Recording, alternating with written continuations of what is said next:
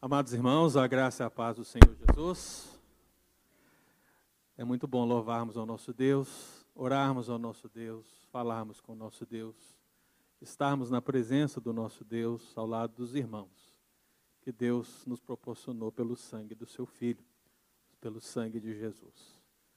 Alegria do meu coração, e tenho certeza que a alegria do seu coração também, é de saber que mais irmãos estão reunidos aqui na igreja a partir dessa semana. E será assim nos domingos subsequentes, se assim o Senhor nos permitir.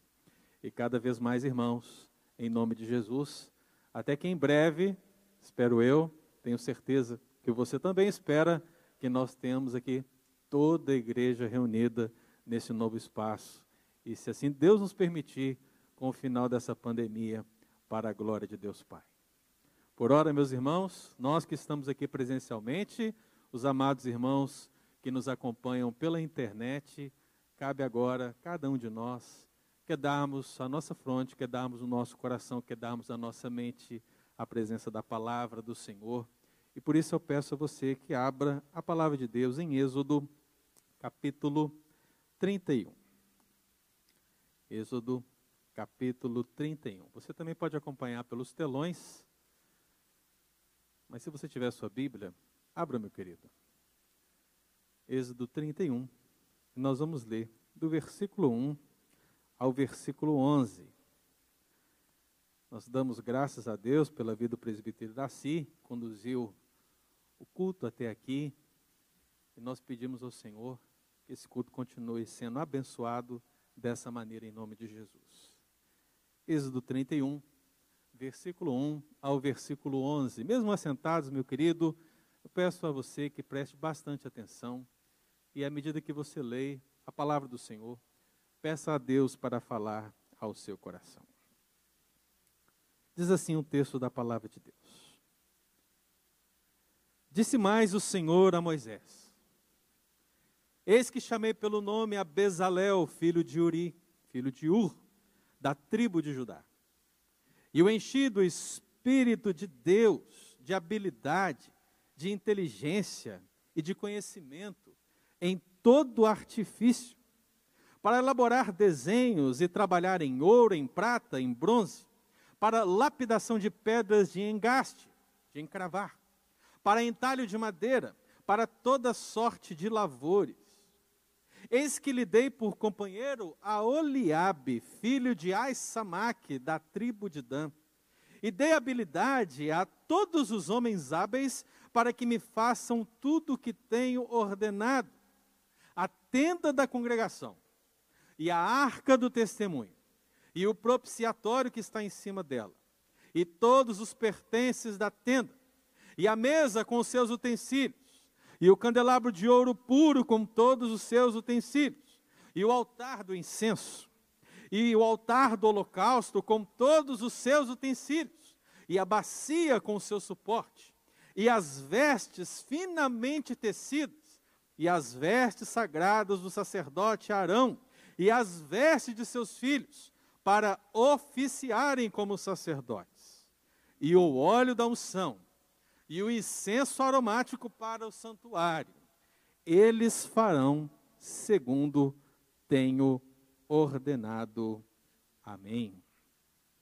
Deus querido, Deus de amor, Pai de toda obra de nossas mãos. Seja o Espírito Santo por excelência aquele, ó Deus, que falará ao nosso coração. Porque de nós mesmos, ó Deus, não temos poder algum para convencer do pecado. Não temos poder algum para tirar as pessoas das trevas e colocarem elas na luz. Não temos poder algum, ó Deus, de remover pecados. Mas sabemos que o Senhor pode. Jesus pode. O Espírito Santo pode. E, ó Deus, é crendo nesse poder, é crendo nessa soberania, é crendo nessa ação milagrosa, que já alcançou as nossas vidas, ó Deus, com tamanho e tremendo poder, que nós nos colocamos na presença do Senhor, para que essa palavra, ó Deus, fale aos nossos corações nessa noite e nos abençoe em nome de Jesus.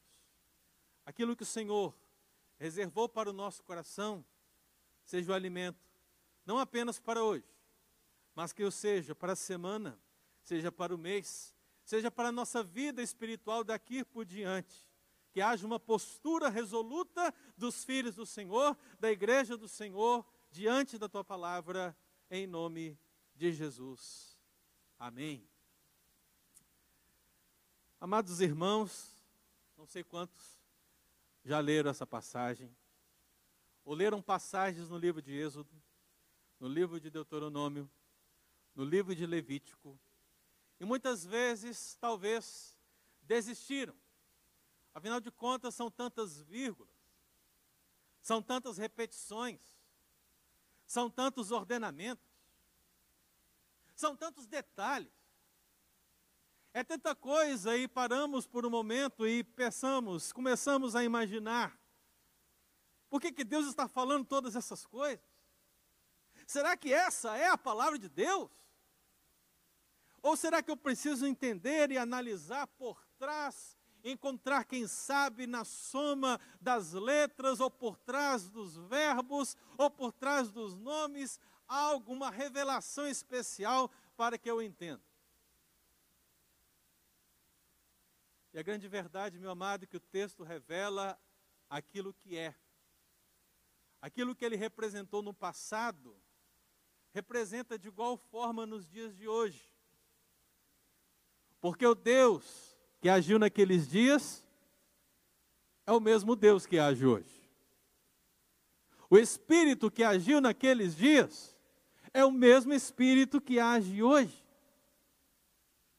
O Deus que levantou trabalhadores naqueles dias, é o Deus que levanta trabalhadores no dia de hoje. Não meros trabalhadores. Não trabalhadores que não têm uma capacidade especial, um talento especial, um chamado especial, uma habilidade especial. Deus chama pessoas que verdadeiramente marcam a história. Por isso, se você, no jargão popular, dar um Google e procurar por quem sabe a Academia Nacional de Artes e Design de Jerusalém, veja, a Academia de Artes e Design de Jerusalém, você vai perceber que esse não é simplesmente o nome dessa academia, mas o nome dessa academia é Bezalel. Não benza Deus. Bezalel. E Bezalel, meu querido, ele é colocado no nome dessa academia tão importante de arte e design, porque na sua vida existe um referencial de arte. O nome Bezalel é dado a essa academia como uma homenagem, uma justa homenagem a um homem que se dedicou à maior das artes, ao maior dos designs, ao melhor dos trabalhos, servir ao Senhor trabalhar para o Senhor, construir para Deus. Se você ainda não tinha ouvido esse nome, você ouvirá esse nome e muitos outros na noite de hoje, e espero que adiante também.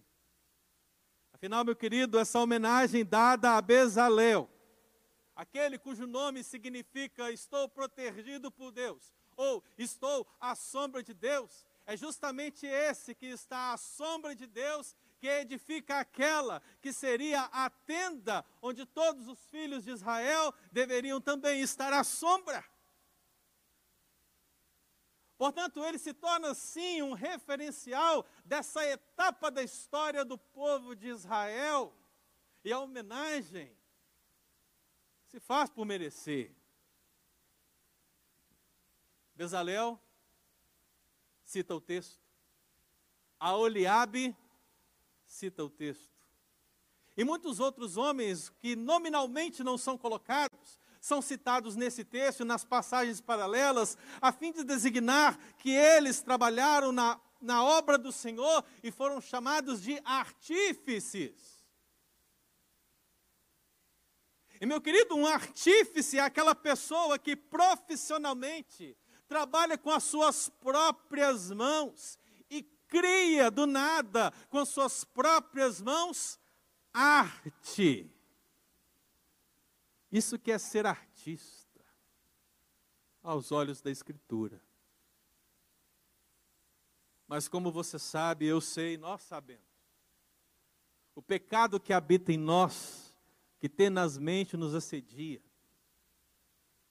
E o adversário das nossas almas, que sempre tende a nos levar por caminhos que não são os de Deus, faz com que tudo aquilo que Deus cria e faz se torne pecado. Por isso, meu querido, qualquer pesquisa relevante de termos bíblicos, uma mera concordância bíblica no nome artífice vai revelar para você que a grande parte da Escritura, quando menciona artífices, mencionam aqueles que trabalhavam em prol de outros deuses. Talvez em 90% dos casos, a Bíblia, ao falar desses artistas, desses artífices, desses trabalhadores manuais, desses artesãos, fala de homens, fala daqueles que estão dedicando a sua vida a falsos deuses. E eu me lembro do apóstolo Paulo, que estava lá em Éfeso, e ministrava na escola de Tirano. Você lembra? A palavra do Senhor, meu irmão, diz em Atos 19 que quando ele ali estava, havia um certo ourives. O nome desse ourives era Demétrio. E diz a palavra de Deus que ele fazia de prata nichos de Diana e que dava muito lucro aos artífices. Veja, meu irmão, que a profissão que Deus deu a Bezalel foi sendo deturpada ao longo da história, de maneira que a, a, grande parte dos artífices mencionados pela Bíblia estão a serviço do mal, estão a serviço dos falsos deuses, e é, meu irmão, angustiante pensar que para o mal, para Satanás, para o reino das trevas, muitos trabalhadores têm se empenhado com ouro, com prata, com tudo que tem, para que esse reino avance. Mas os trabalhadores do reino de Deus são poucos. Desses poucos trabalhadores do reino de Deus, poucos se esforçam na obra. Desses poucos que se esforçam na obra, muitos já se desgastaram porque estão sobrecarregados na igreja. E nós olhamos para um lado, olhamos para o outro, e não entendemos por que a igreja não cresce, não entendemos por que a obra de Deus não avança. E geralmente, meu amado, os nossos dedos estão prontos para apontar para aquele que está no púlpito, para aquele que está na liderança e dizer ali está ocupado, é o pastor, vamos trocar o pastor. No melhor da filosofia, Brasileirão 2021, Vamos trocar o técnico, porque se troca o técnico, tudo muda. Meu amado, talvez o problema seja muito mais sério do que isso. Então se faz, se faz mistério nós olharmos para esse texto, porque vamos encontrar aqui trabalhadores dedicados pela obra de Deus. Não homens e mulheres dedicados para as trevas, mas trabalhadores dedicados para o reino de Deus pessoas que nós precisamos olhar e encontrar nelas características, exemplos a serem imitados, a serem aplicados à nossa vida hoje, porque eles eram trabalhadores da obra de Deus e nós também somos trabalhadores do reino de Deus. Entre o Antigo e o Novo Testamento, entre a tenda da congregação e a igreja, meu amado, todos nós somos artífices Todos nós trabalhamos com as nossas próprias mãos, as mãos que o Senhor nos deu para fazermos a obra de Deus. Afinal, pastores, presbíteros, diáconos, professores, líderes de ministérios, a igreja que ora, a igreja que jejua, a igreja que louva, aquele que está na igreja se importando com o dia a dia da obra e peleja dia a dia e faz a verdadeira igreja militante ser uma realidade. Esse irmão, essa irmã sabe que todo cristão é um artífice, todo cristão é um trabalhador, todo cristão é um obreiro, todo cristão precisa ser dedicado. E meu amado, eu imagino que você possa trazer o seu coração dentro desse contexto, Moisés recebendo de Deus os dez mandamentos. Porque essa imagem você tem no seu coração. Seja pela Bíblia, ou seja pela novela da Record. Mas você tem. E após Deus dar os dez mandamentos para Moisés, no capítulo 20 de Êxodo, o capítulo 21, o capítulo 22, 25, 27, 29, 33, 37, 38, 39, 40, 20 capítulos. 20 capítulos designando o trabalho do povo de Deus que agora deveria ser realizado. Do Decálogo, a nuvem de glória que cobriu a tenda da congregação, recém-construída, no capítulo 40, muita gente se empenhou, muita gente trabalhou, muita gente se esforçou. Muita gente foi usada por Deus. Muitos mandamentos. Muita coisa a ser realizada, mas uma coisa é certa, meu irmão: a obra se concretizou. A nuvem de glória baixou no tabernáculo. O que Deus planejou se consumou. E pode ter certeza. Aquilo que Ele planejou na nossa vida como igreja aquilo que Ele está realizando na nossa vida como igreja, vai se consumar em breve. Como diz a palavra de Deus, aquele que começou a boa obra em vós, há de completá-la até o dia de Cristo Jesus. Eu não tenho dúvida, meu irmão, que apesar de nós, apesar de mim e de você, apesar das nossas debilidades, das nossas fraquezas, dos nossos pecados, apesar da nossa mesquinhez, apesar, meu querido, dos nossos gostos tão ruins, Deus vai fazer a obra dele na igreja. Apesar de nós, ele vai realizar e completá-la, e glória a Deus por isso. E aí está Bezalel para nos alertar. No meio de tantos capítulos, Aqui no capítulo 31 especificamente, nós temos talvez o resumo de tudo isso. Esses 20 capítulos de Êxodo, irmão, podem ser resumidos aqui, nessa perícope, nesse bloco, nesses 11 versículos. Três construções, basicamente: o tabernáculo, os móveis e os utensílios. O tabernáculo, os móveis e os utensílios. Deus queria que o povo fizesse. Ah, pastor, porque Deus não estalou os dedos como Thanos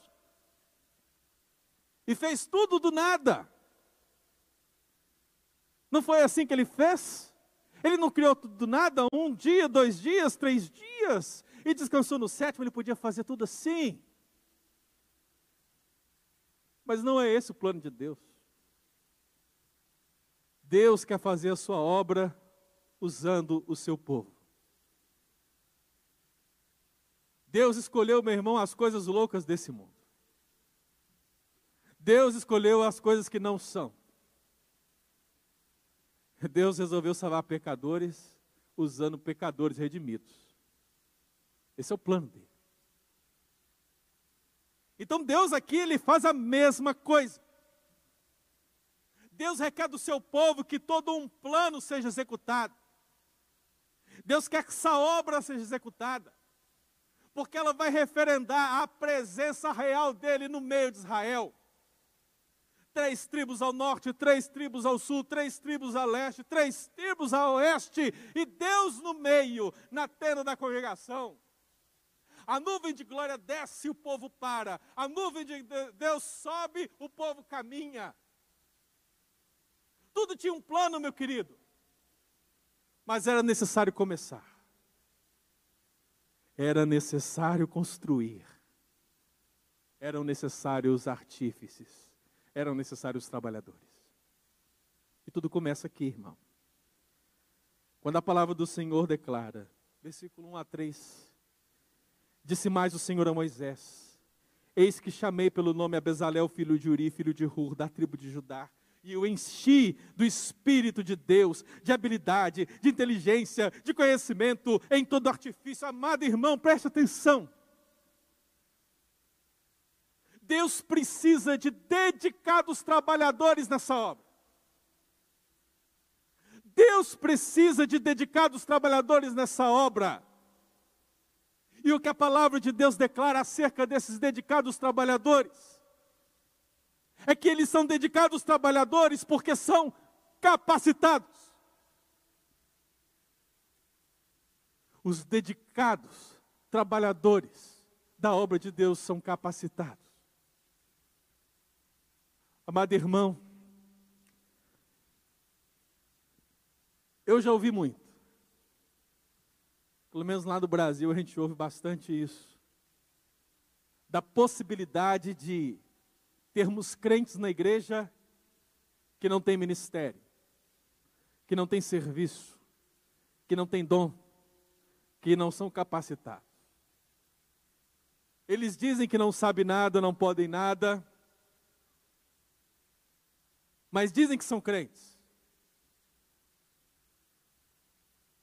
O que a palavra de Deus declara, meu irmão, é algo totalmente diferente disso.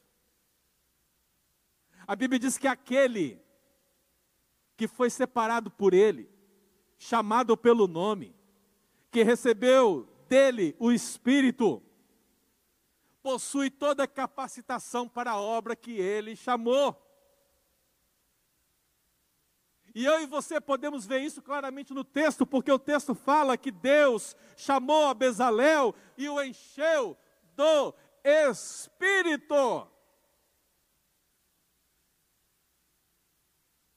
Se nós quisermos entender o que é capacitação, meu irmão, comecemos por aqui, uma capacitação espiritual.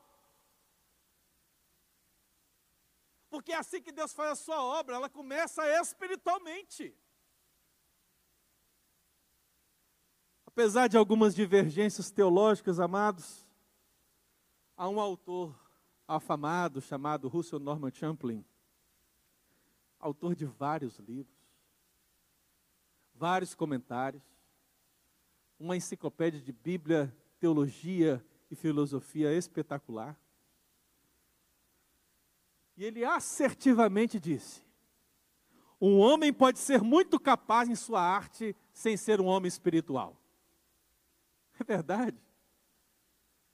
É muito fácil para nós, meu irmão, termos todo o talento, toda a capacidade, toda a arte, e não sermos homens espirituais.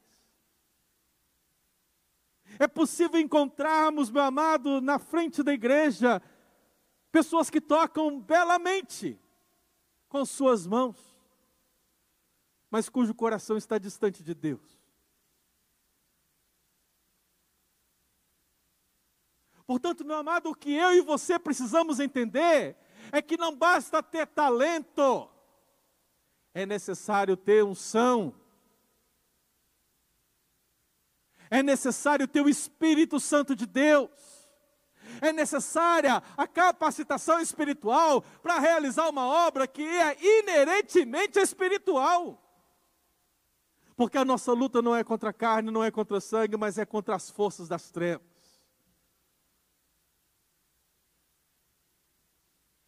Portanto, meu amado, a gente olha para o texto bíblico e a gente percebe que a capacitação começa aqui. A Bíblia diz: Eu o enchi do Espírito de Deus. E é isso que você vê na Escritura.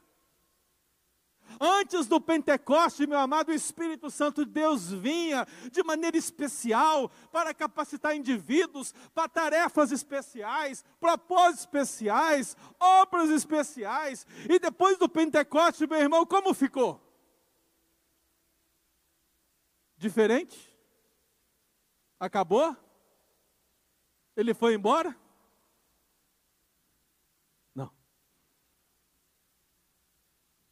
Irmão, irmã, você não tem desculpa. Porque o Espírito Santo habita plenamente na vida da igreja. A capacitação espiritual de hoje, que é possível a igreja de hoje, ela é muito maior do que antes do Pentecostes, porque, meu amado, o Espírito Santo foi derramado de maneira plena sobre a igreja. Não é só Bezalel, não é só Oliabe, não são apenas dezenas de homens hábeis, mas é toda a igreja. São homens e mulheres, velhos e novos, são todos, todos podem receber o Espírito Santo de Deus, todos podem receber, meu irmão, a capacitação espiritual de Deus, e todos podem trabalhar e fazer o melhor para a glória de Deus Pai.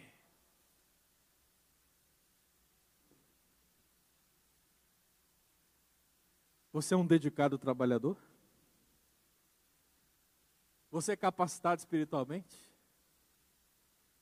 Eu me lembro do apóstolo Paulo escrevendo a sua primeira carta à igreja de Corinto. E lá no capítulo 12, meu amado, ele fala dos dons espirituais. Texto clássico. Porque o crente logo vai e pergunta, pastor, e as línguas? Irmão, Será que você já viu o que o texto diz?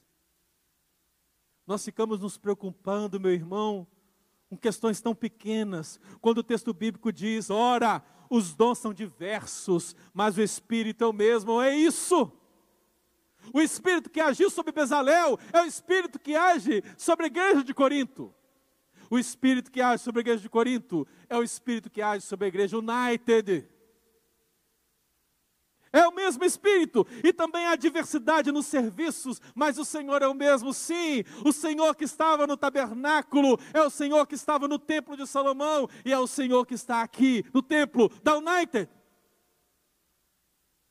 A palavra do Senhor diz, e também há diversidade nas realizações, mas é o mesmo Deus que opera tudo em todos, e diz a palavra do Senhor. A manifestação do Espírito é concedida a cada um visando um fim proveitoso. Veja, meu irmão, o Espírito Santo dá a cada um, individualmente, visando um fim proveitoso. É Ele que realiza todas essas coisas, distribuindo como lhe apraz, a cada um, individualmente. Capacitação espiritual.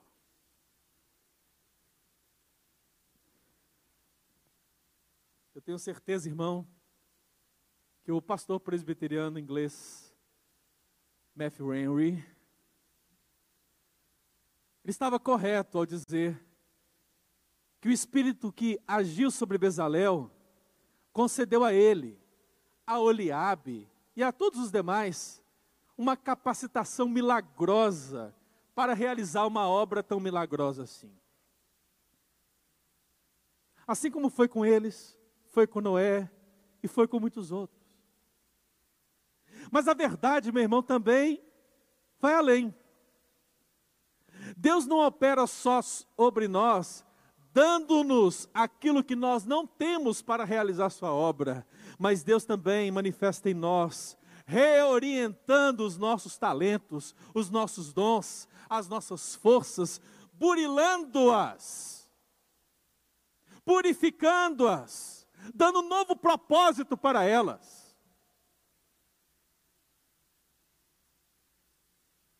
E qual é a sua história diante disso? Talvez alguns vão dizer, vão declarar que tem uma história parecida, por exemplo, como a minha. Que antes da conversão não tocava sequer um instrumento. Hoje eu ainda não toco, né? Mas eu louvo o Senhor. Falando isso na presença do Marcel aqui, porque é meio complicado, né? Mas a grande verdade, meu querido, é que eu não tinha essa capacitação. Mas depois que Deus me transformou, transformou minha vida e me colocou numa congregação lá no interior da minha cidade, no interior do interior, do interior, numa congregação, a congregação de centenário, a qual levo no meu coração. Foi lá, meu querido, que o Espírito de Deus desceu, agiu e me deu a capacidade de tocar um violão, de tocar uma bateria, de tocar um contrabaixo, de tocar um teclado. Meu professor foi o Espírito Santo de Deus. E eu fico olhando para um lado, fico olhando para o outro e escuto histórias, meu amado irmão, dessas. Mas, meu querido, muitos outros irmãos vão falar, pastor, olha, eu tinha um dom, eu tinha um talento na música, e eu tocava nas noites, fazia coisas terríveis, mas Deus transformou meu coração, transformou minha vida, e agora eu uso o meu talento para a glória de Deus. É isso que o texto bíblico está querendo dizer, meu irmão. Deus pode agir milagrosamente na sua vida, dando o que você não tem, e Ele pode agir milagrosamente na sua vida, fazendo o que você tem, seja melhor para a glória dele. Bezalel é um exemplo disso. Mas não se trata apenas de uma capacitação espiritual. Ela é a base, ela é o alicerce. Mas a Bíblia também declara: eu enchi do Espírito de Deus mas eu também enchi de habilidade, de inteligência e de conhecimento. Aqui os espiritualistas vão ter um problema sério. Porque, meu irmão, a obra de Deus não se faz apenas espiritualmente. Não sou eu que estou dizendo, é o que o texto está dizendo. O Espírito Santo de Deus é a base de tudo, a capacitação espiritual, mas é também necessária a capacitação técnica. Não se faz uma torre, meu irmão, sobre areia. É necessário planejamento. A Bíblia, meu amado, fala que Bezalel, a Oliabe, e todo o povo.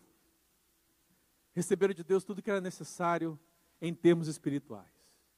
E receberam também tudo o que é necessário em termos técnicos. Permita-me poetizar. E quando a gente fala de poesia, nada melhor que William Shakespeare, não é verdade? Ator, dramaturgo, poeta, ele disse certa vez, meu querido, que o conhecimento são as asas com que voamos até o céu. Isso é bonito, não é verdade? Conhecimento é as asas pelas quais nós voamos até o céu. Se tivesse um fundo de teclado, ficaria melhor ainda. Eu queria que você entendesse, meu amado, que o conhecimento que Deus proporciona para a sua vida seja ele espiritual, seja ele técnico, também nos faz voar. Nos faz voar e atingir o céu. Não literalmente, mas atingir o céu no sentido de cumprir a vontade daquele que está sentado no céu. Atingir o céu, meu irmão, significa atingir o centro da vontade de Deus. Então pegue a sua capacitação espiritual, pegue a sua capacitação técnica e agora voe, meu irmão. Voe alto. E encontre a vontade soberana de Deus para a sua vida, dedicando-se e trabalhando em prol da obra. Deus fez isso na vida de Bezalel. Volte em Gênesis 4. Você vai encontrar lá Jubal, vai encontrar Tubal Caim, nomes estranhos. Mas era Deus agindo na vida daqueles homens. e dando a eles a capacidade técnica, porque diz o texto: ele foi o pai de todos que tocam harpa, tocam flauta, e Turbal Caim, artífice de todo instrumento cortante de bronze e de ferro. Capacidades técnicas. Avance. Avance para os dias de Daniel. Lembre de Daniel, lembre dos seus amigos, lembre-os da presença do rei. E quem que você encontra lá? Homens de oração? Homens que não temem a morte por causa do Senhor, homens que não dobram o seu joelho diante dos falsos deuses. Sim, é verdade, capacidade espiritual, mas também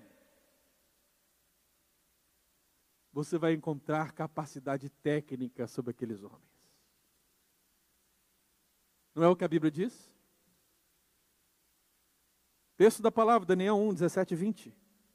Ora, esses quatro jovens, Deus deu o conhecimento e a inteligência em toda cultura e sabedoria, mas a Daniel deu inteligência de todas as visões em sonhos. Versículo 20. Em toda matéria de sabedoria e de inteligência, sobre que o rei lhes fez perguntas, os achou dez vezes mais doutos do que todos os magos e encantadores que haviam no seu reino.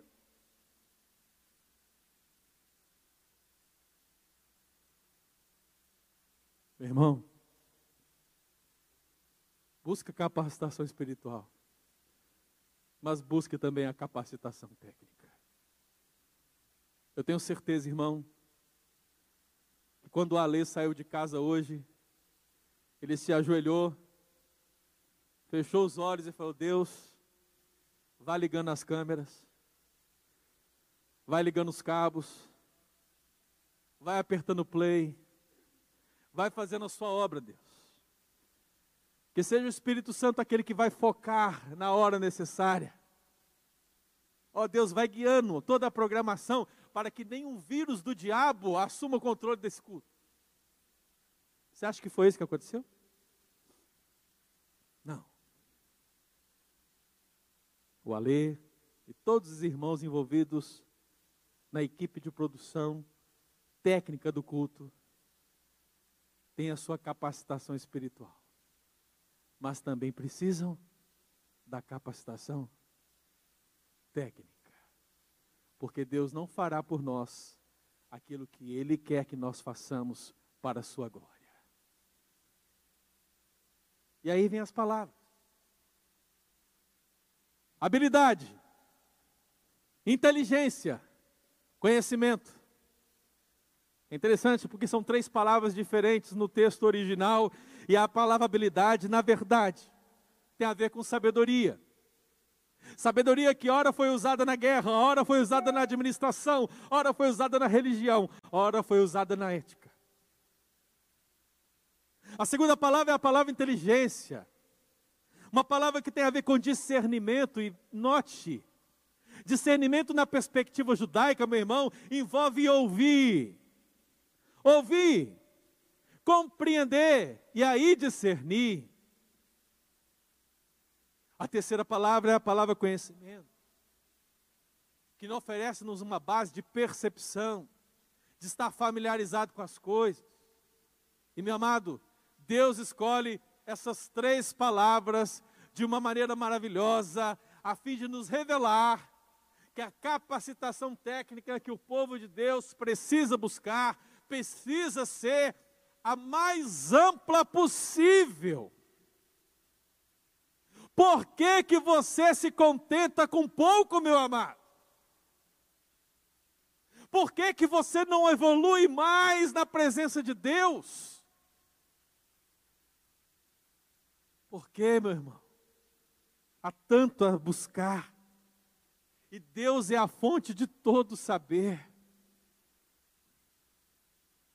Ah, se você quer, diz Tiago, Basta pedir, que a todos Ele dá liberalmente. Você não precisa pagar, meu irmão. Deus dá liberalmente, Deus dá de graça, Deus dá de forma gratuita, porque, meu irmão, o preço, o preço dessa capacitação foi pago por Jesus. e você só recebe de graça, e agora trabalha pela graça, e de graça em graça, avançamos até recebermos do trabalhador maior, Cristo Jesus, a recompensa pelo nosso serviço, a recompensa final para a glória de Deus Pai. Mas o texto ainda não terminou, na é verdade? Porque a Bíblia diz que essa capacitação espiritual e essa capacitação técnica dos dedicados trabalhadores da seara, dos dedicados trabalhadores da obra, dos dedicados trabalhadores de Deus, diz o texto, em todo artifício. Note, irmão, em todo artifício. O texto paralelo, meu irmão, de Êxodo 35 diz: até a obra mais engenhosa. Eu quero que você entenda, meu irmão, o que Deus quer falar ao seu coração, ao meu coração. Ele está dizendo que você precisa ser espiritualmente capacitado se você quer ser um dedicado trabalhador da obra de Deus. Ele está dizendo que você tem que ser tecnicamente capacitado se você quer ser um trabalhador da obra de Deus. Ele está dizendo que fará isso pelo Espírito Santo dele e que nós, pelo Espírito, devemos buscar ainda mais. E se nos restasse alguma dúvida de qualquer área, de qualquer situação que porventura o nosso templo contemple, ele ainda diz: que nós devemos buscar uma capacitação ampla, porque envolve todo artifício. Todo. Todo. Até a obra mais engenhosa. Será que realmente, meu amado, são trabalhadores? Aqueles que vivem o dia a dia da igreja, desfrutam o dia a dia da igreja, só querem estar presentes na vida da igreja a fim de receber. Sentar no acolchoado banco da igreja e receber. Receber a melhor pregação, receber o melhor louvor, receber as melhores instalações,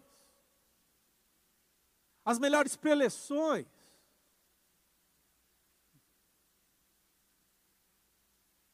Deus não está procurando pessoas para serem servidas. Deus está procurando pessoas para servir. Gente que trabalha, gente que se dedica na obra. E eles são poucos, irmãos. Eles são poucos. Essa ampla capacitação ela está descrita aqui nesse todo artifício que o texto bíblico declara. Aqui nós temos o princípio de versatilidade. Se vamos falar de instrumentistas, versatilidade significa a pessoa é um multi-instrumentista. E no louvor, o multi-instrumentista é uma benção, porque faltou baterista, ele vai para a bateria, faltou contrabaixista, ele vai para o contrabaixo, faltou a guitarra, ele vai para a guitarra, faltou o teclado, ele, vai, ele está em todos, ele pode estar em todos, porque ele está amplamente capacitado. Agora, meu amado irmão, o que via de regra se nota na vida da igreja é que se procura uma pessoa para orar. E não se encontra se encontra, se procura uma pessoa para receber um visitante.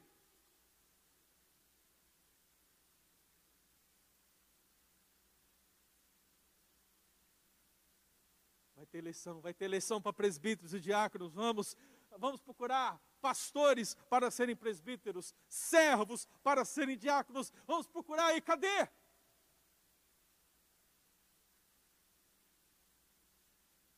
Vamos recomeçar a escola dominical, vamos colocar os professores. Quem aqui se habilita para servir para as crianças? Onde estão os trabalhadores, irmãos? E aí, de repente, você encontra o irmão Bezalel, não o da palavra, mas o representado aqui agora.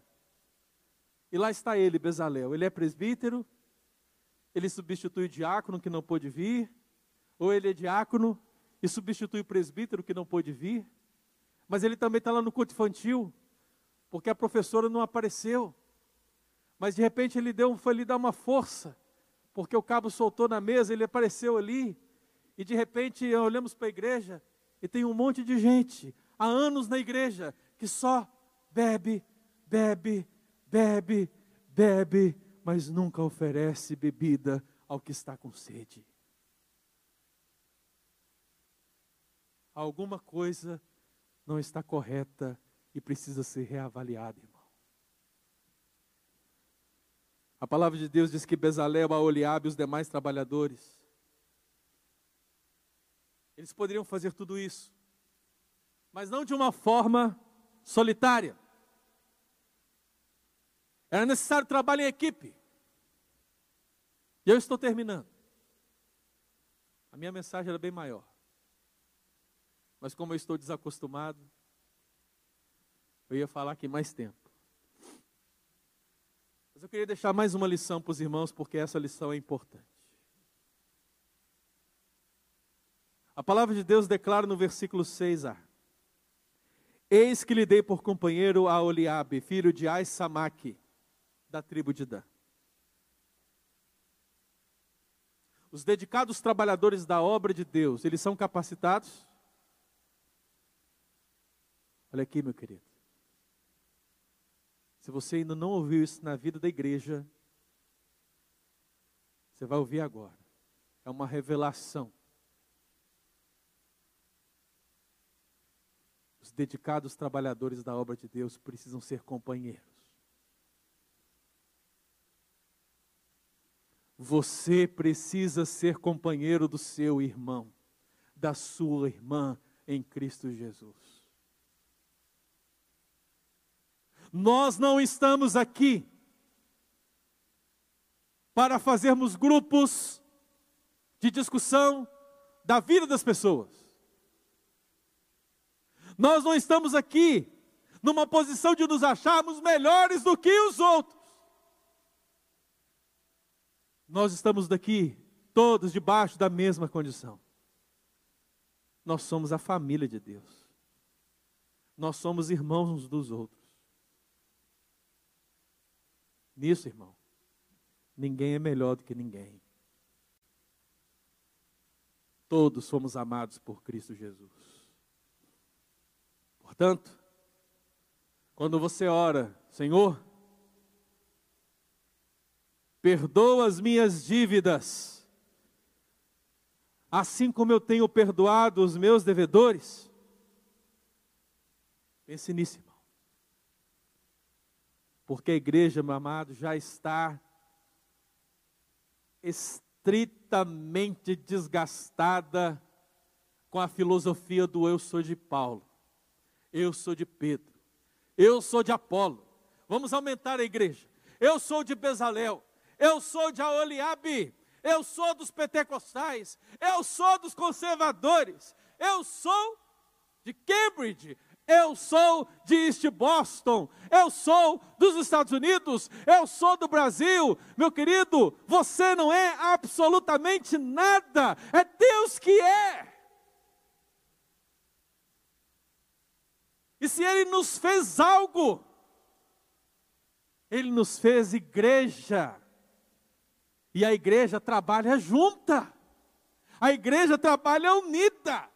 A igreja, os membros da igreja, precisam ser companheiros dos outros, porque é o que nós vemos aqui.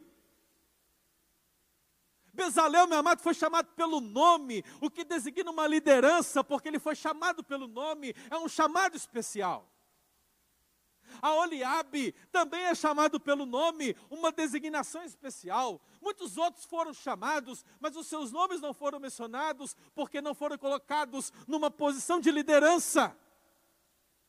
O que temos aqui no texto, meu irmão, é a imagem clara e evidente de líderes e liderados trabalhando lado a lado, obrando lado a lado como companheiros nessa obra da construção do tabernáculo, dos móveis e dos utensílios.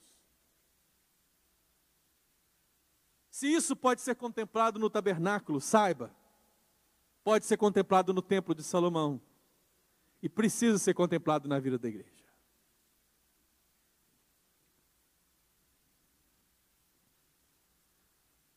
Talvez algum teólogo diga, pastor, mas a palavra companheiro não aparece no texto original em hebraico. É verdade. Mas a palavra, a expressão que aparece aqui é: dei a Oliabe a Bezalel. A expressão que aparece aqui, meu irmão, é uma expressão de associação, no sentido de colocar alguém ao lado de outro para ajudá-lo. Se isso não é ser companheiro, eu não sei o que é.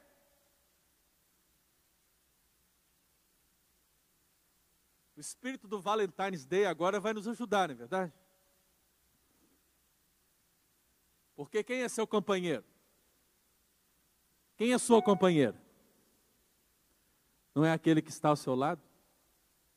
Por tantos anos? Ajudando a construir uma família? Edificar uma casa?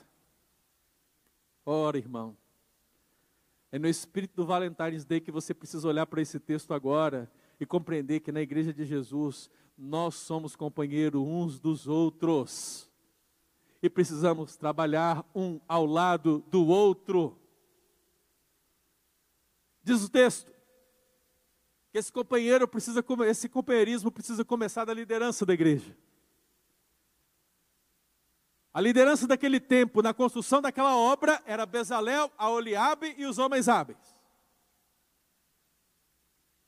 Mas a liderança da igreja de hoje, meu irmão, ela é composta de presbíteros, docentes e discentes, pastores e presbíteros e diáconos. Você pode ter certeza de uma coisa: se esses homens não forem companheiros uns dos outros, a igreja não caminhará. Eu não estou dizendo que tem que ser amigo do peito, viu, irmão? Como diz a canção do Milton Nascimento, né? Amigo para se guardar no peito. Não. Eu estou dizendo que tem que ser companheiros. Você concorda sempre com a sua mulher? Você concorda sempre com o seu marido? Será que Bezalel e Aoliabe concordaram em tudo? Uma obra com tantos detalhes, com tantas medidas, com tantos materiais, você acha que realmente é possível que houvesse uma concordância tal? Pastor, mas foi Deus que agiu, então ele certamente não discordava em absolutamente nada. Amém, meu irmão. Glória a Deus. Mas a realidade é que na igreja não é assim. O povo discorda, o povo discorda de muita coisa. E se estiver discordando por causa da Escritura, louvado seja o nome do Senhor.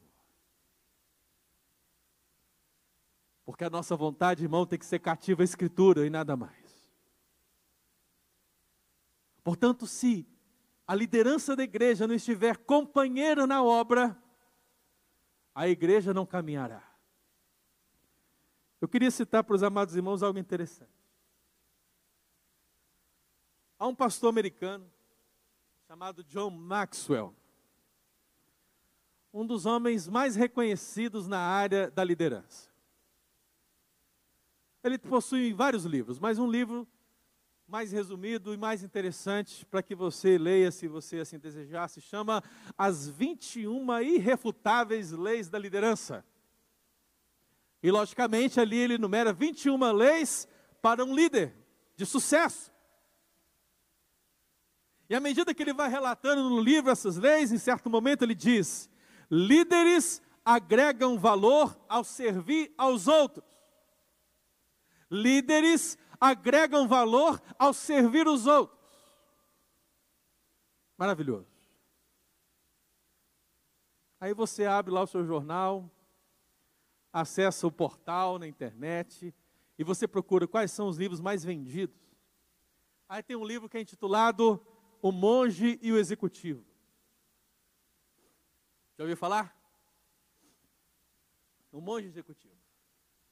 O autor desse livro, James Hunter, em certo momento da obra, ele diz: o papel do líder é identificar e fazer necessidades legítimas.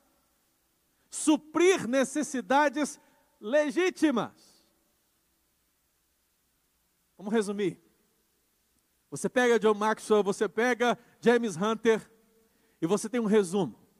Servir legitimamente é o papel do líder. Maravilhoso. Esse saber foi comprado por milhões e milhões de pessoas em todo o mundo. Essas obras, meu irmão, são best-sellers. São vendidas a rodo, como diz lá em Minas Gerais. Todo mundo compra, todo mundo lê. Que maravilha! E quando nós olhamos para a palavra de Deus, meu irmão, o que nós encontramos?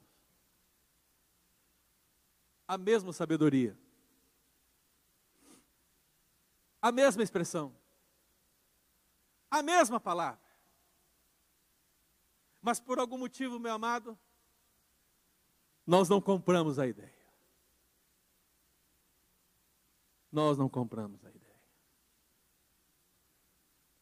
Quando Jesus diz que aquele que quiser ser maior entre vós, seja aquele que vos sirva, na prática da igreja, nós não compramos a ideia. Porque pensamos que estar na posição de liderança, meu irmão, significa ser superior. Significa estar acima. Não. O líder, meu irmão, está ali juntamente com os demais líderes para somarem forças e servir as pessoas, servir a igreja e servir suprindo necessidades legítimas. Então, meu querido, companheirismo é justamente isso. É o que Bezalel, é o que a Oliabe, é o que os demais líderes estão fazendo, de maneira que essa obra é concretizada nos 20 capítulos que nós mencionamos. Em Êxodo 35 se diz: Venham todos os homens hábeis entre vós e façam tudo o que o Senhor ordenara. E sabe o que aconteceu? Agora é espetacular. Para fechar, meu irmão, eu prometo Sabe o que aconteceu? Aqui está o sonho de qualquer pastor. É o sonho de qualquer pastor. Porque essa liderança, esses homens se empenharam de tal maneira a servir legitimamente nessa obra, que eles conclamaram ao povo: venham, venham todo o povo, vamos trabalhar nessa obra, vamos fazer juntos a tenda do Senhor, de maneira que tudo aquilo que ele disse se cumpra. Meu irmão, a palavra de Deus diz que os líderes que eram legitimados, porque eram capazes, porque eram companheiros, esses líderes receberam do povo uma resposta maravilhosa. E diz a palavra em Êxodo 36, do verso 4 ao verso 7. Preste atenção. Então, deixando cada um a obra que fazia. Vieram, vieram e ocuparam-se da obra do santuário e disseram: Moisés, eu vou traduzir para você, Moisés, diga ao povo para parar, Moisés, diga ao povo para parar, já chega, já chega, Moisés, o povo traz muito mais do que é necessário para o serviço da obra que o Senhor ordenou que fizesse, Moisés. Já chega, a ordem foi proclamada no arraial, e Moisés disse: nenhum homem ou mulher faça mais obra alguma para a oferta do santuário, é proibido trazer mais, porque o material que tinha era suficiente. Ah, imagine isso, irmão. Proibir o povo de trabalhar mais um sonho. Oxalá seja uma realidade nas nossas vidas. Você, dedicado trabalhador da seara do Senhor, da obra do Senhor. Que você seja capacitado pelo Espírito de Deus. Que você busque toda a capacitação técnica e ampla para servir na obra de Deus. Líderes e liderados pastores, diáconos, povo de Deus em geral. Que possamos trabalhar juntos como companheiros. Porque, meu amado, como Jesus declarou, a seara é grande, mas os trabalhadores são poucos. Rogai, pois, ao Senhor da seara, para que envie mais trabalhadores. E eu termino dizendo nas palavras do apóstolo Paulo: Lavoura de Deus sois vós, edifício de Deus sois vós, porque somos cooperadores de Deus nessa obra. 1 Coríntios, capítulo 3, versículo 9. Eu quero convidar você a fechar os seus olhos. Enquanto os presbíteros da igreja se encaminham para o lado da mesa do Senhor, eu os convido. Eu quero que você feche os seus olhos e faça sua oração. Nós vamos participar da mesa do Senhor nesse momento. E é importante que você participe, lembrando dessa poderosa obra a qual temos em nossas mãos. Feche seus olhos e vamos falar com Deus. Não perca o tempo, meu irmão. Ore ao Senhor nesse momento. Peça a Deus para aplicar ao seu coração essa palavra em nome de Jesus. Deus querido, olha aos nossos corações, olha para a nossa vida, Deus, e como trabalhadores, mostra-nos Mostra quem temos sido. Temos sido os companheiros uns dos outros. Temos reconhecido a nossa capacidade, capacidade dada pelo Senhor para executar essa obra. Já descobrimos os nossos dons. Já procuramos a liderança da igreja a fim de encontrar um lugar para servir mais e melhor. Ó oh, Espírito Santo de Deus, convença convença as vidas, transforma as vidas e renova a vida desses trabalhadores, porque a obra ainda não acabou. A obra do tabernáculo já acabou. A obra de Salomão já acabou. A obra de Herodes no novo templo também acabara, mas Deus, a obra da igreja ainda não acabou a missão do ID por todo o mundo continua. E nós precisamos de trabalhadores. Ó oh Deus, envia trabalhadores para a tua serra. Enche esses bancos, Pai querido. Encha esses bancos de gente comprometida com o reino. Encha esses bancos de gente que realmente quer se dedicar, que quer se entregar. Gente que, realmente quer receber do Espírito Santo de Deus, toda capacitação para servir. Gente companheira, gente amiga, gente verdadeira, gente que se dedica, trabalhadores dedicados da seara do Senhor. Ó oh, Pai querido, cumpre essa verdade no meio da tua igreja, em nome de Jesus. Amém. com seu coração na presença de Deus, meu querido, eu convido você a abrir Gálatas, no capítulo 1. Gálatas, capítulo 1.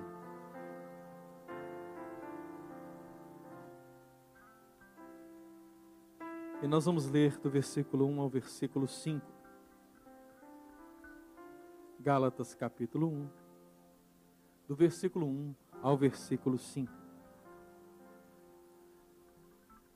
A palavra do Senhor diz assim: Paulo, apóstolo não da parte de homens, nem por intermédio de homem algum, mas por Jesus Cristo e por Deus Pai, que o ressuscitou dentre os mortos. E todos os irmãos, meus companheiros, meus companheiros, às igrejas da Galácia. Graça a vós outros e paz da parte de Deus, o nosso Pai, e do nosso Senhor Jesus Cristo o qual se entregou a si mesmo pelos nossos pecados, para nos desarraigar deste mundo perverso, segundo a vontade de nosso Deus e Pai, a quem seja glória pelos séculos dos séculos. Amém. A qual a si mesmo se entregou por nós, pelos nossos pecados. Qual é o trabalho mais difícil? Qual é o trabalho mais pesado? Será o roofing? Será o landscape? Será as aulas? A pintura? A construção? Serão os aplicativos de entrega? Trabalho mais penoso que esse mundo já viu, meu irmão, está na pessoa de Jesus Cristo. O seu penoso trabalho foi entregar a sua vida por nós. E diz a palavra de Deus que ele verá o fruto do seu penoso trabalho. E é assim que hoje, na ceia dessa noite, você pode se sentir. Cristo está olhando para cada um de nós. Cristo me vê, Cristo te vê, e Ele está vendo o fruto do seu penoso trabalho. Por isso, irmão, participar da mesa do Senhor significa ser coparticipante dessa obra. Significa ser coparticipante desse trabalho. Significa ser coparticipante dessa difícil e estreita estrada. Se você, meu irmão, é membro dessa igreja, está em plena comunhão. Se você é membro de uma outra igreja genuinamente evangélica, está conosco nessa noite. Se você está em plena comunhão com a sua igreja, você é convidado a participar da mesa do Senhor. Fique de pé, você que vai participar desse momento. Nós vamos orar e vamos nos preparar para Ele. Deus querido, o teu povo se acha aqui na presença do Senhor. Jesus que se entregou por nós, conquistou um novo e vivo caminho, pela qual temos a permissão de chegar à presença do Senhor, ó Pai, com temor e tremor, de graça e pela graça, e assim recebermos do Senhor o melhor a salvação em Cristo Jesus. Tudo isso está aqui representado nessa mesa, Deus. Por isso eu peço ao Senhor, consagre esses elementos, Deus. Consagre esse pão, consagre esse cálice, para que possam de fato representar esse penoso trabalho do Senhor nas nossas vidas. Para que eles de fato possam representar a obra que precisamos realizar. Em gratidão ao Senhor, por tudo o que o Senhor tem feito. Assim, ó Deus, toque nos corações nessa noite. E, ó Deus, nos alimente com a tua palavra e em tua memória. Participamos desse momento, em nome de Jesus. Amém. Você que vai participar, permaneça de pé. À medida que os presbíteros levam os elementos, meu irmão, receba o pão, receba o cálice, e todos que estão recebendo o pão e o cálice, que já receberam, vão se assentando e aguardem, aguardem para que todos nós possamos cear juntos no final. Vamos louvar o Senhor, prepare o seu coração, em nome de Jesus.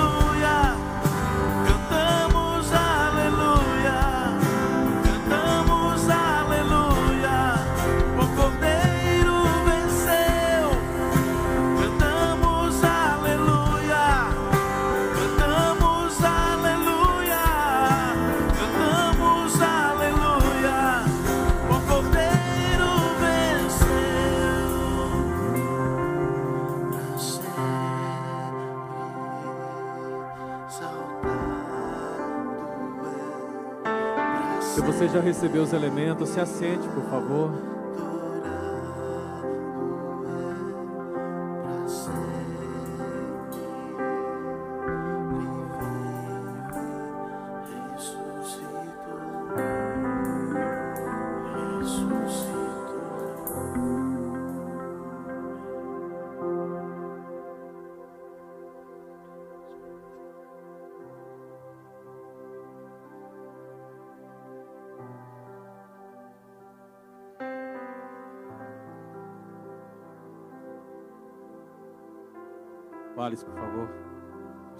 Dois cálices aqui.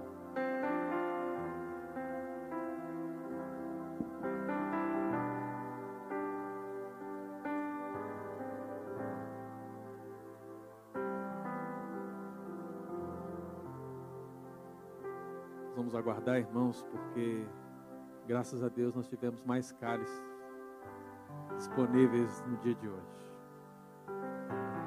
Graças a Deus por isso. Enquanto os cálices chegam, a palavra do Senhor diz em Isaías capítulo 61. A tua posteridade será conhecida entre as nações, os seus descendentes no meio dos povos. Todos quantos os virem serão reconhecer, reconhecerão como família bendita do Senhor. Regozijar-me-ei muito no Senhor, a minha alma se alegra no meu Deus, porque me cobriu de vestes de salvação e me envolveu com um manto de justiça. Como noivo que se adorna de turbante, como noiva que se enfeita com as suas joias. Porque como a terra produz os seus renovos, e como o jardim faz brotar o que nele se semeia, assim o Senhor Deus fará brotar a justiça e o louvor perante as nações. Essa profecia, meu querido, ela se cumpre em Cristo Jesus e naqueles que são coparticipantes ao seu lado. Você sabe quem são? Sou eu e você. Por isso, você que recebeu o pão e o cálice, eu convido você a ficar de pé.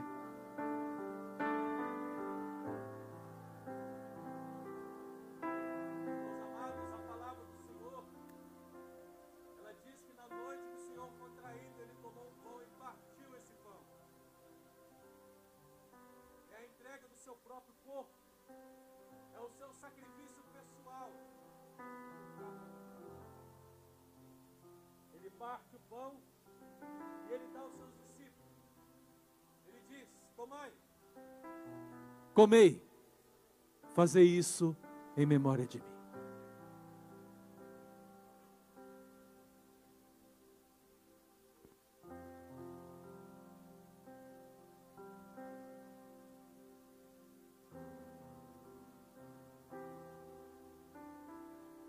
Por semelhante modo, meu irmão,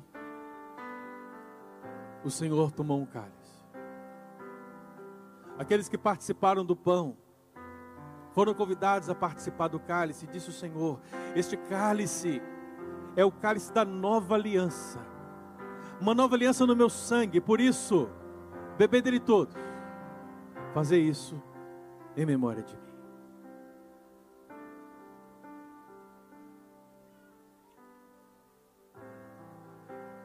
Deus querido, Deus de amor, Deus de bondade. Bendito seja o Senhor, Deus da nossa salvação, que concede-nos esse privilégio maravilhoso de participarmos da mesa do Senhor como discípulos, como filhos de Deus. E por enquanto, Deus, igreja militante, que luta dia após dia, trabalha dia após dia, labuta dia após dia para a glória do teu nome, levando o evangelho às nações. Usa-nos, ó Deus. Toma a tua igreja que aqui está, que ouviu pela internet, que ouviu presencialmente, ó Deus, e nos dá toda a capacitação para respondermos o chamado que continua. A quem enviarei? Quem há de ir por nós? Que digamos nós, Senhor: Eis-nos aqui. Eis-nos aqui, Senhor, trabalhadores, queremos ser trabalhadores dedicados, capacitados pelo Espírito Santo, capacitados com toda a técnica, capacitados amplamente, companheiros uns dos outros, seja liderando, sejam liderados, nós queremos ir e servir para a glória de Jesus. Assim, irmãos amados, que a graça do nosso Senhor e Salvador Jesus Cristo, que o amor de Deus, o eterno Pai, e as ternas consolações do Espírito Santo de Deus, repouse sobre vós, povo escolhido de Deus, trabalhadores dedicados do Senhor, hoje e para todo sempre. Amém. Se assente, meu querido. Abençoados por estarmos na presença do Senhor. Em dois minutos, vamos receber os avisos semanais da igreja.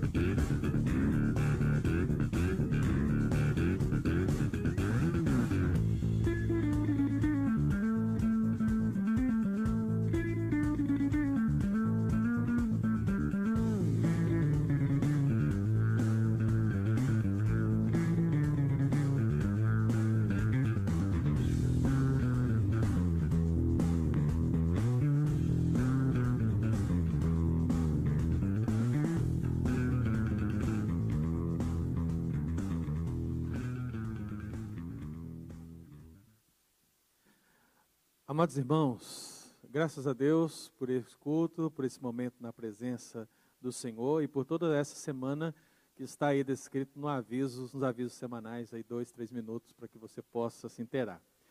Fique atento às redes sociais da igreja, que muito mais pode ser revelado aí durante a semana, para que os irmãos possam estar participando. Eu queria apenas, é, nesse momento, peço a você apenas um minuto, é, de registrar a presença dos nossos visitantes. Estou vendo aqui vários, né, que Deus possa abençoar. O Oscar vai para o Oscar, né, que está aqui. o Oscar aqui, filho do Francisco, né, ele está aqui visitando a gente, louvado seja o nome do Senhor. Né, a gente agradece a Deus, mas não é só do Francisco não, viu gente? mas deu branco do seu nome, minha querida. Você acredita nisso? Bruna, meu Deus. A Bruna, eu conheço a Bruna desde pequena, né? lá, lá do Belo Horizonte, quando ainda era seminarista. Ela era pequenininha e nós conhecemos a família, estivemos ali. E eu louvo ao Senhor pela vida de vocês que estão aqui conosco, em nome de Jesus. E os visitantes também que estão aqui, eu não posso externar o nome de todos, mas é um prazer recebê-lo aqui. Eu louvo ao Senhor pela sua vida e a minha oração é que você possa retornar para estar aqui conosco em mais oportunidades. Amém, queridos? Que Deus possa nos abençoar numa ótima semana. A diaconia quer dar alguma palavra? Não?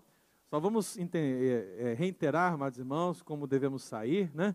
E não vamos formar aqui os grupos, mas vamos conversar ali, pelo menos na antessala ou lá fora, para que nós não tenhamos aquela aglomeração e ir contra as regras do CDC. Que Deus te abençoe, meu querido. Ótima semana, em nome de Jesus.